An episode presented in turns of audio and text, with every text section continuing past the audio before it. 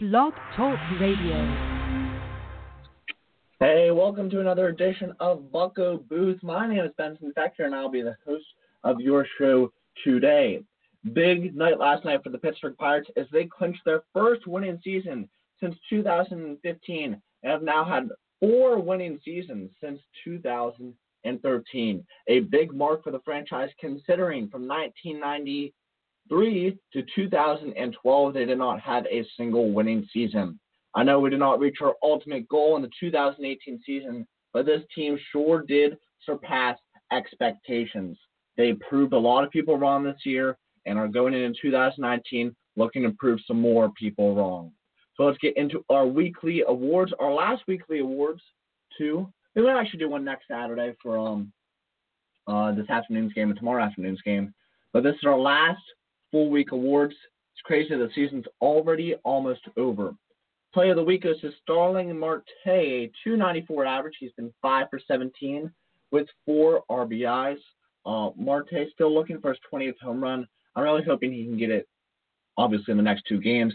That'd be a big milestone for the Pirates center fielder uh, heading into 2019. Our pitcher of the week goes to Kyle Crick. Uh, he's pitched two innings this week in two games, no runs allowed, striking out three, no walks. I mean, what can you say about Kyle Crick? Had a little bit of a uh, rough stretch there. I believe it was August, maybe, or, or September, where he gave a couple home runs. It looks like he was going to be demoted from that setup role, but he's been great for the Pirates. Uh, I can hands down say the Pirates won the Andrew McCutchen trade. Uh, simply one because the uh, Pirates and the Giants, my bad, they couldn't even keep Andrew McCutchen for a season, and just looking at where their record is right now. And two, we have one of the best uh, late inning relievers in baseball now in Kyle Crick. And Bryan Reynolds, uh, solid prospect. He'll be playing at the Surprise Saguaros in the Arizona Fall League uh, in about 10 days, I believe they kick off. So, yeah, mean, Kyle Crick, heading into next season, I see him as the seventh inning guy. Keone Kela as the eighth inning guy, and Felipe Vasquez shutting it down in the ninth. It's going to be a very exciting electric back end bullpen, even with the loss of Edgar Santana. Rookie of the week goes to Colin Moran, a 385 average, 5 for 13, home run, and 4 RBIs. Now, we've talked a lot about Colin Moran on the show. We've talked a lot about how he has disappointed, how the power and the swing change that he uh, showed Fresno last season did, has not translated into Pittsburgh this season. Um, but overall, he is kind of having a really nice rookie season. He's batting, I think, 275, 11 home runs, 56 RBIs. That's a good building year. It's not, you know, what we all wanted, but we all hope for after the Grand Slam on opening day. But he's a solid young player, I'm very excited what the future holds for him. And the question becomes for 2019 do you platoon him, or does he become the everyday third baseman? Uh, it'll be an interesting thing to discuss, um, and an interesting thing that the Pirates need to uh, figure out this offseason. But Comrade overall has a very fine rookie campaign. I mean, he rakes, and you saw it at home run last night with his parents in attendance. Um, so that, that was a pretty special moment for the Red Beard. Glove of the Week Gold Glove goes to Kevin Kramer. He had 10 uh, total chances. Yeah, 10 total chances, six assists, four putouts, and a part of a double play. And last night was pretty cool because it was the first time uh, the Seinfeld duo, uh, Kevin Kramer and Kevin Newman, turned a double play. Um, Kramer has struggled with Major League pitching, has struggled with adjusting, but I believe he will come around um, sooner rather than later. Uh, because, I mean, the guy is an exciting young player. He has pop in that bat, and he almost hit his first career home run last night. Uh, Billy Hamilton not really robbed him, but made a very fine catch. But I'm very excited to see what Kevin Kramer, uh, how he plays next two games. We'll see going forward. So, one thing that I decided to start um, on Bucko Booth is a mailbag, right? Because, you know, we're a little bit sporadic with when we do the shows. You know, it's usually at noon, but, you know, sometimes it varies depending on my schedule. And we don't get that many calls. We've had one call in the history of the show. So I decided, you know what? I'm going to go on my Instagram account and I'm going to start a mailbag where Pirates fans can ask me questions and I'm going to answer them right here live on Bucko Booth so you can have your questions answered um, in more than just a typing way. So we have one question from the mailbag this week, and it's from Sam Mistretta. He says, "Should the Pirates, um, let's see, should the Pirates stop, try to sign Hechavarria or another infielder, or find an internal option?" So very good question, Sam. And I don't think the Pirates are going to be in the market of signing Adeiny Hechavarria. When they brought him over from the Tampa Bay Rays, the thought was okay, he's here. He's going to help us out get into the playoffs. Uh, but that didn't work out, so we traded him to the Yankees. And really, another thing that Adeiny Hechavarria I thought was, okay, we know Jordy Mercer is going to be a free agent. Adeiny Hechavarria is also going to be a free agent. Do we maybe want to go down the path of Hechavarria? And when the Pirates traded him, they clearly stated that no, Kevin Newman would be the internal option at shortstop. Um, Another internal possibility, I believe, Sam, is Jung Ho Kang. Um, he has a $5.5 million player team option for next season with a $250,000 buyout option. The question becomes, will the Pirates pick up that option? If he's that 25 home run guy, a $5.5 million deal, that's very cheap. But it's a very big risk that Neal Huntington and his team is going to have to weigh. Um, I believe that Kevin Newman will be the opening day shortstop for the Pittsburgh Pirates. So that's going to do it for our mailbag this week. I'll be putting them up on my Instagram account um, uh, on Friday Friday afternoon. I'll probably put them up, and you all can ask me questions, and I'll answer them right here live on the show. So for all of you looking at the title, um, I'm going to be talking about the season. You know, doing a little bit of a recap. And last Sunday, uh, September 23rd, in his final press conference of the season, Pittsburgh Pirates general manager Neal Huntington delivered an eye-opening yet true quote, which can essentially summarize the entire year for his team. Quote: "This club was one win a month away from being a postseason baseball team. That's how close we are. One win a month." End quote. To be fair, when one considers the expectations that many had for this team entering the 2018 season, the fact that this quote is anywhere near to being a factual statement is something worth celebrating. The franchise was struggling to convince just about anyone that their goal was to compete. Yet, sure enough, they did. With less than a week left in the season, the Pirates enter their game this afternoon against the Cincinnati Reds, now solidifying their fourth winning record since 1992. Not bad for a team that had that many had written off months before the first pitch of the season was thrown. However, after one gets past the shock factor that the team's success provided, it is fair to ask the question should the fans, players, or front office be content with simply winning a few more games than they lost? As Huntington continued speaking, it became clear that the answer to that question is no. Quote, if we figure out how to win one game a month more, we are in a very different spot as we finish the season, said Huntington. If we win two more games a month, then we are fighting for a division, which is ultimately where we want to be because that best positions you to win a World Series. Quote, winning season or not, as a Pirates fan, it is hard to not be a bit disappointed about how accurate this take truly is. And a year that was nothing short of a roller coaster ride filled with the highest of highs and the lowest of lows. It is not difficult to look back throughout the entire season and find a spot in each month where the Bucks could have earned those one or two extra wins. Here are the first moments that came to my mind. In April, the bullpen struggle was real. Overall, the Pirates really couldn't have done much better in the opening month of the season. They were hitting the ball better than any team in the league and getting solid starts from their pitching staff, which resulted in them being at the top of the NL Central for a large chunk of the first four to five weeks. However, while spirits were high in the clubhouse, one area where things were not going well was the bullpen. The Pirates bullpen was their obvious Achilles heel throughout all of April. Anytime the Bucks lost in the opening month of 2018, it seemed that the bullpen played a role in it. Prior to the arrival of Kyle Crick and Richard Rodriguez, the team really was struggling to find anyone reliable to hand the ball to in the late innings. Players like Michael Feliz, Dovydas Neverauskas, Josh Smoker, and George Kontos were simply not getting the job done. While it is respectable that Hurdle continued to give them opportunities in hopes that they would snap out of their early season slumps, the idea that neither Crick or Rodriguez were assumed to be less talented than any of the bullpen arms the Bucs opened the season with is ridiculous. Of their 12 losses in April, five belong to a pitcher in the bullpen. Is it fair? It is fair to assume that had Crick and Rodriguez been a roster, that number is a bit lo- lower. Then we head to May. 8-2 Felipe. Pirates All-Star Felipe Vasquez was one of the top relief pitchers in all of baseball this season, aside from the horrible 12-day stretch that he experienced in late May. From May 20th to May 31st, Vasquez was living in his own nightmare, where he allowed 12 hits, 9 runs, 7 earned, and 8 in only 3 and 2 thirds innings of work over the span of 6 outings. Five of those 6 outings were also save situations.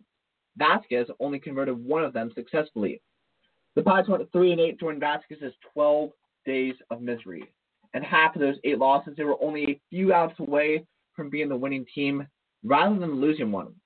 Felipe Vasquez did a boatload of more good things than bad for the Pirates in 2018. Yet, had he or the coaching staff been able to minimize his struggles in late May, this team could still be very well in the playoff hunt. Then we head to June, where you have Sean Rodriguez versus City of Pittsburgh. By mid June, things were not going well for the Pirates. Their team couldn't find any consistency on offense, and their bullpen problems had returned. However, the issue that seemed to be bigger than anything else was the playing time that Rodriguez was receiving, despite having little to no offensive or defensive production throughout the entire season. Earlier this year, when I was starting the podcast, one of the first things I talked about was the infamous Sean Rodriguez bobblehead day. It was and still remains in my brain as one of the most embarrassing moments in recent franchise history. As the team continued to struggle, the cherry on top of everything was seeing S-Rod, a player who clearly had no business to still be playing in the major leagues, continuously be put in the starting lineup, regardless of how bad he was truly playing. Rodriguez had a slash line of an 040 average, 200 OBP, and an 040 slugging, and struck out 12 times in the month of June.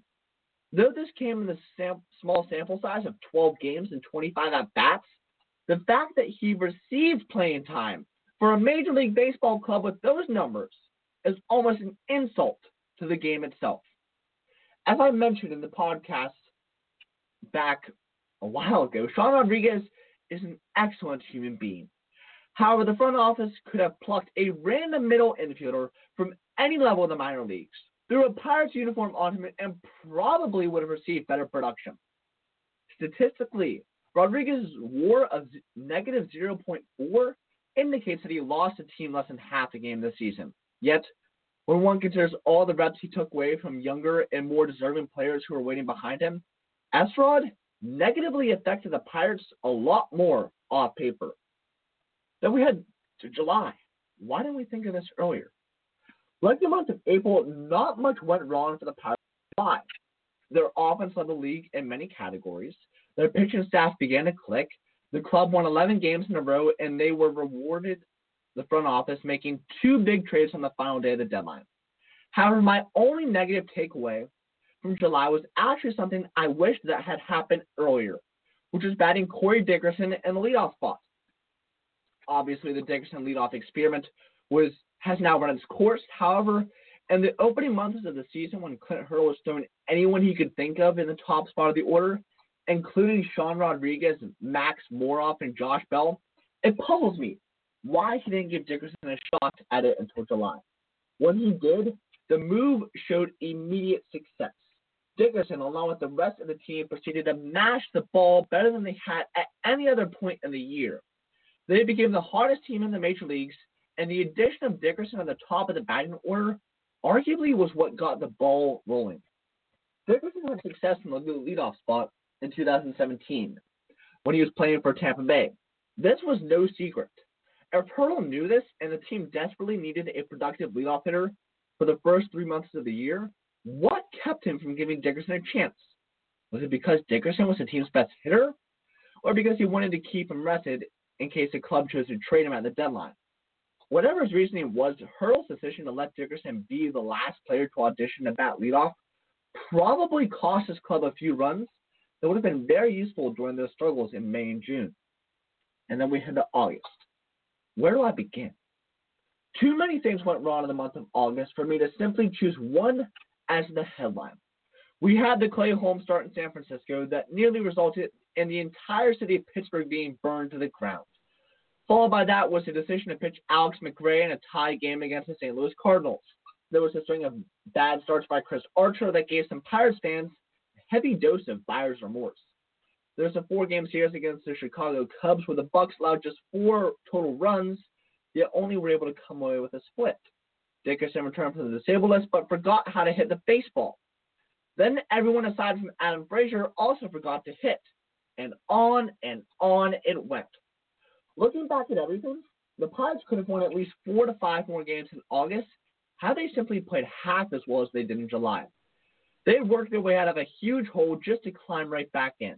Late May was tough and June was ugly, but when Huntington examines why his team did not make the playoffs this year, he can find a good amount of answers in the month of August.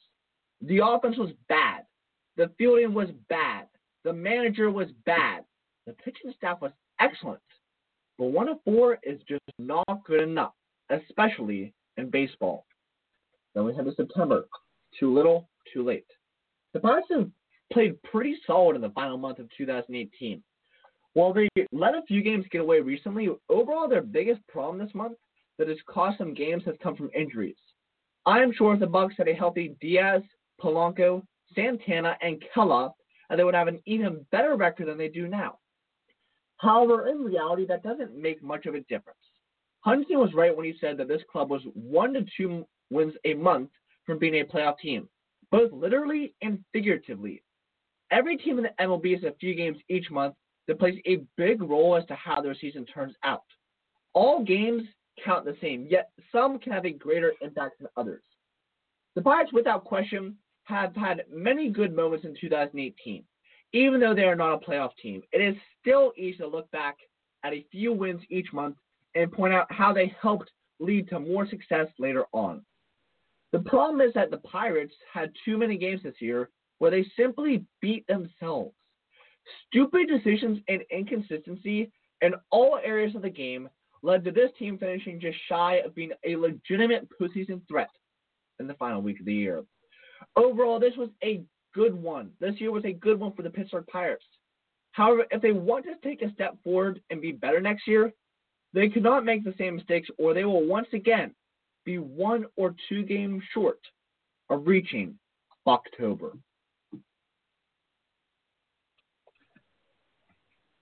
The end is truly near. The Pittsburgh Pirates are set to begin their final two games of 2018 this afternoon against the Cincinnati Reds. When the season comes to an end, it's hard not to feel like it's the last day of school.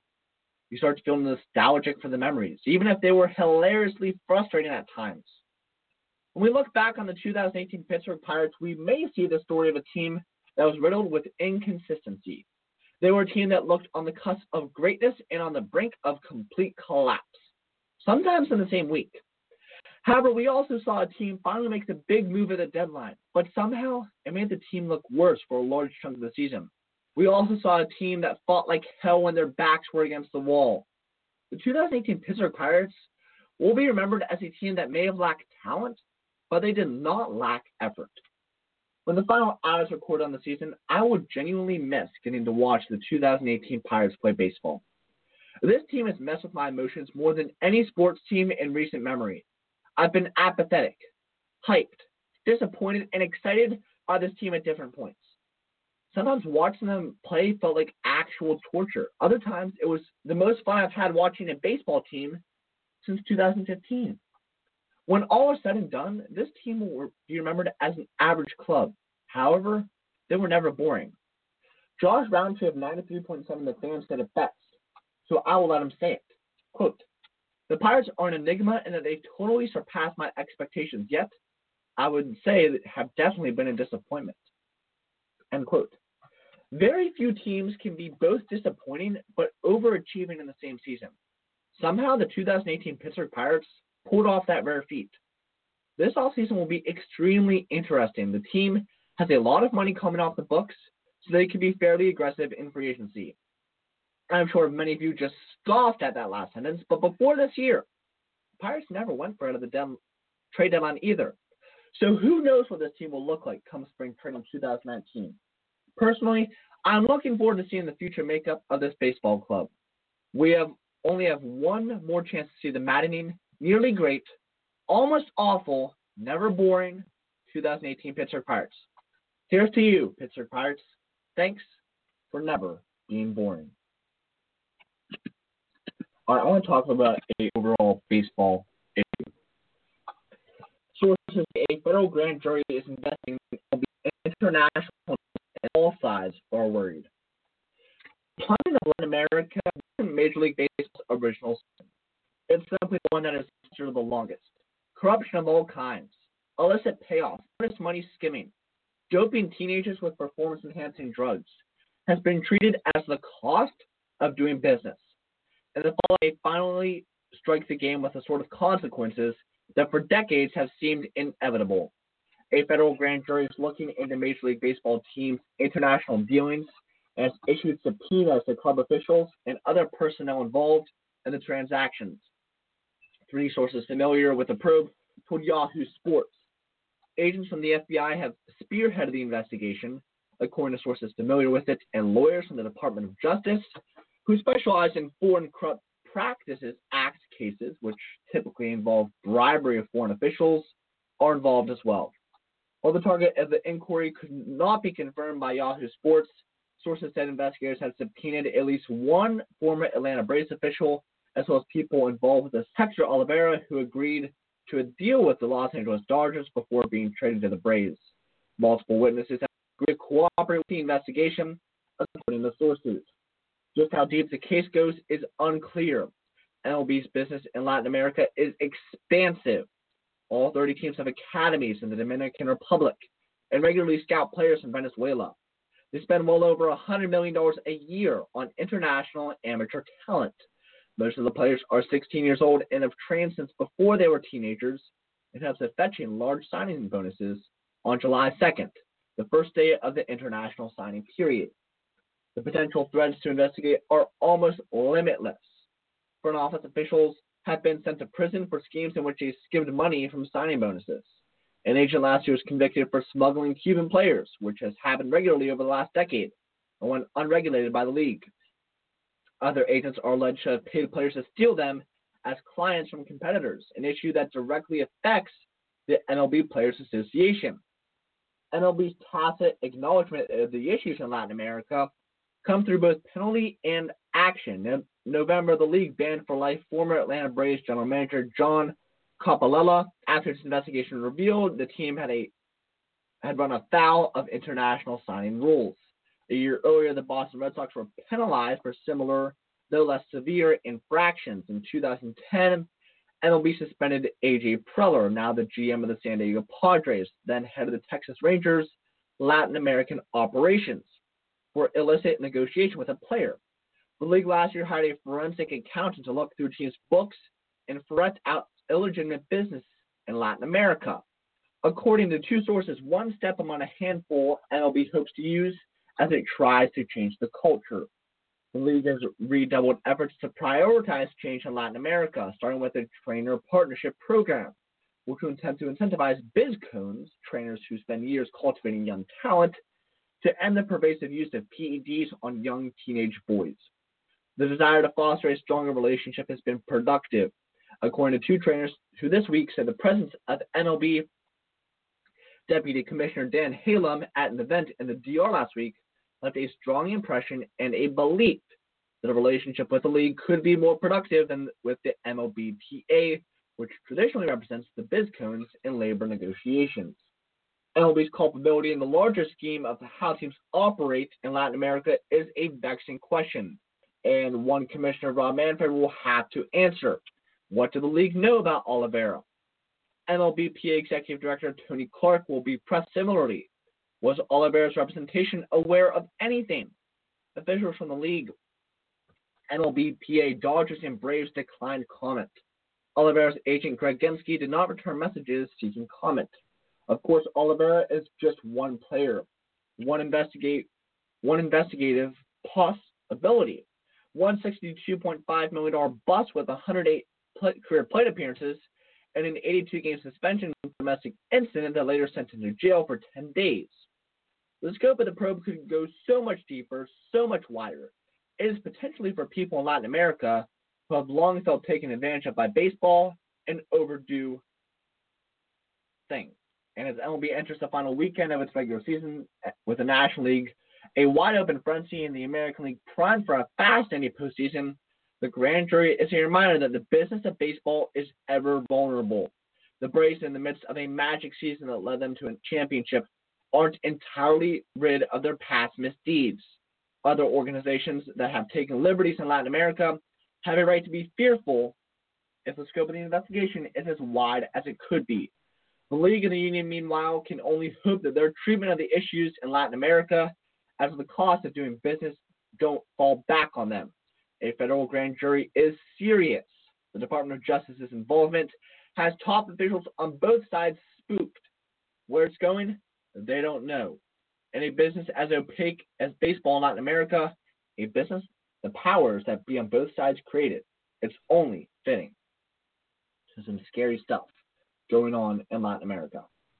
All right, I want to talk a little about MLB free agency because we're heading into the off season, and I want to talk about free agency, the hot stove. Who are some dark horse? The simplest answer is usually the right one. It's a principle that applies as much to MLB free agency and the trade market as anything else. At surface level, each top target set to hit the open market has one or two obvious potential landing spots. Many times that's exactly where the player winds up signing.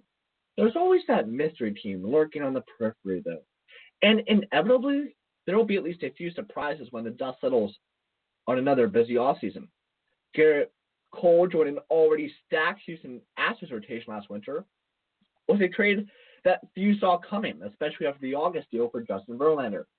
The same can be said for the Philadelphia Phillies' decision to sign Carlos Santana after a breakout performance from first baseman Rhys Hoskins down the stretch. So, which dark horse teams will emerge from a blockbuster trade or land a big ticket free agent this time around? So, who could the Pirates possibly get? Who are they a dark horse? A question that we are going to try to answer. And we're first going to start off with a player who I really like.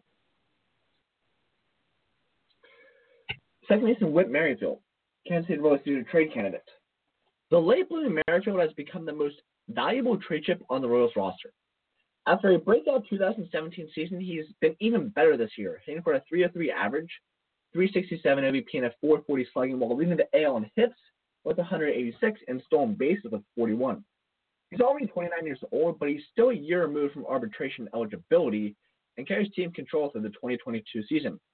Selling high now makes too much sense for Kansas City. The Pirates surprised more than a few people when they traded for Chris Archer and Keone Kela at the trade deadline, and swinging a deal for Merrifield would be another forward-thinking move. With Josh Harrison and Jordy Mercer both headed for free agency, they could be looking for a proven middle infielder despite having a number of rising prospects who could fill the void. I would really like Whit Merrifield as the starting shortstop of the Pirates. That would be exciting. Whit Merrifield starting shortstop and Frazier at second base. I can see that. And it would be beyond exciting to see that happen. I think Whit Merrifield needs to be our primary target this offseason. Um, even though he's not a free agent, he is a trade candidate, and I'm almost positive that the Royals will be selling him. I thank everyone for tuning in to the Bucko Booth. I want to get to a call real quick, uh, so hold on. Sorry um, for making you wait, uh, but we will get you on in just a moment to finish off the show here. I just need to uh, connect, so to speak. One moment on our call, we will get you on in just a minute here on Bucko Booth as we close out the episode. So let's get you on. Welcome to Bucko Booth, Will. How are you doing? Hank from McKeesport. Um, this, I really want to see the Pirates get after uh, Mike Trout this offseason. I think he's going to be free agent. Obviously, we all know he's a free agent. Um, also, I really like Aaron Judge for this team. I think if we facilitated them in the outfield with Judge and left, Trout in center, and Polanco and right, that's a great outfield, obviously. And then I think um, I like uh, Chris Sale. I think we can pick him up since he's going to be a free agent too. And uh, maybe we can get like Derek Jeter to come out of retirement and he can replace that shitty shortstop we have now in Jordy Mercer. What do you think? That'd be some very exciting stuff. Thank you for uh, calling in the Bucko Booth. We'll see you next Saturday.